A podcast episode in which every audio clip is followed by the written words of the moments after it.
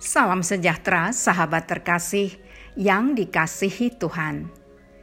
Semoga tetap semangat karena Tuhan menyertai kita. Kontemplasi bersama Evodia dalam episode ini akan merenungkan di tangan Tuhan. Sahabat terkasih, jika kita yang akan melawan untuk berperang, ada alasan untuk cemas. Jika kita yang berlari berpacu dengan kekuatan sendiri, ada alasan dipertanyakan untuk meraih tujuan.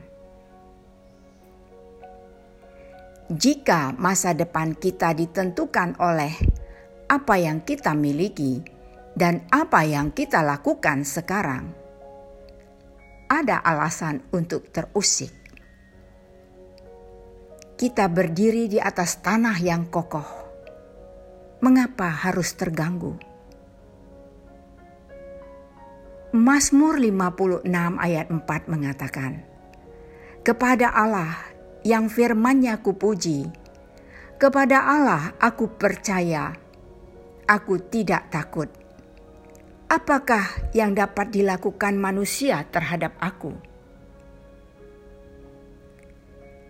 Sahabat yang dikasihi Tuhan. Hidup kita di tangan Tuhan yang menciptakan surga dan bumi. Kita berdoa kepada yang memerintahkan angin dan lautan. Ke dalam tangan Tuhan kita percayakan. Bagaimana kita bisa putus asa?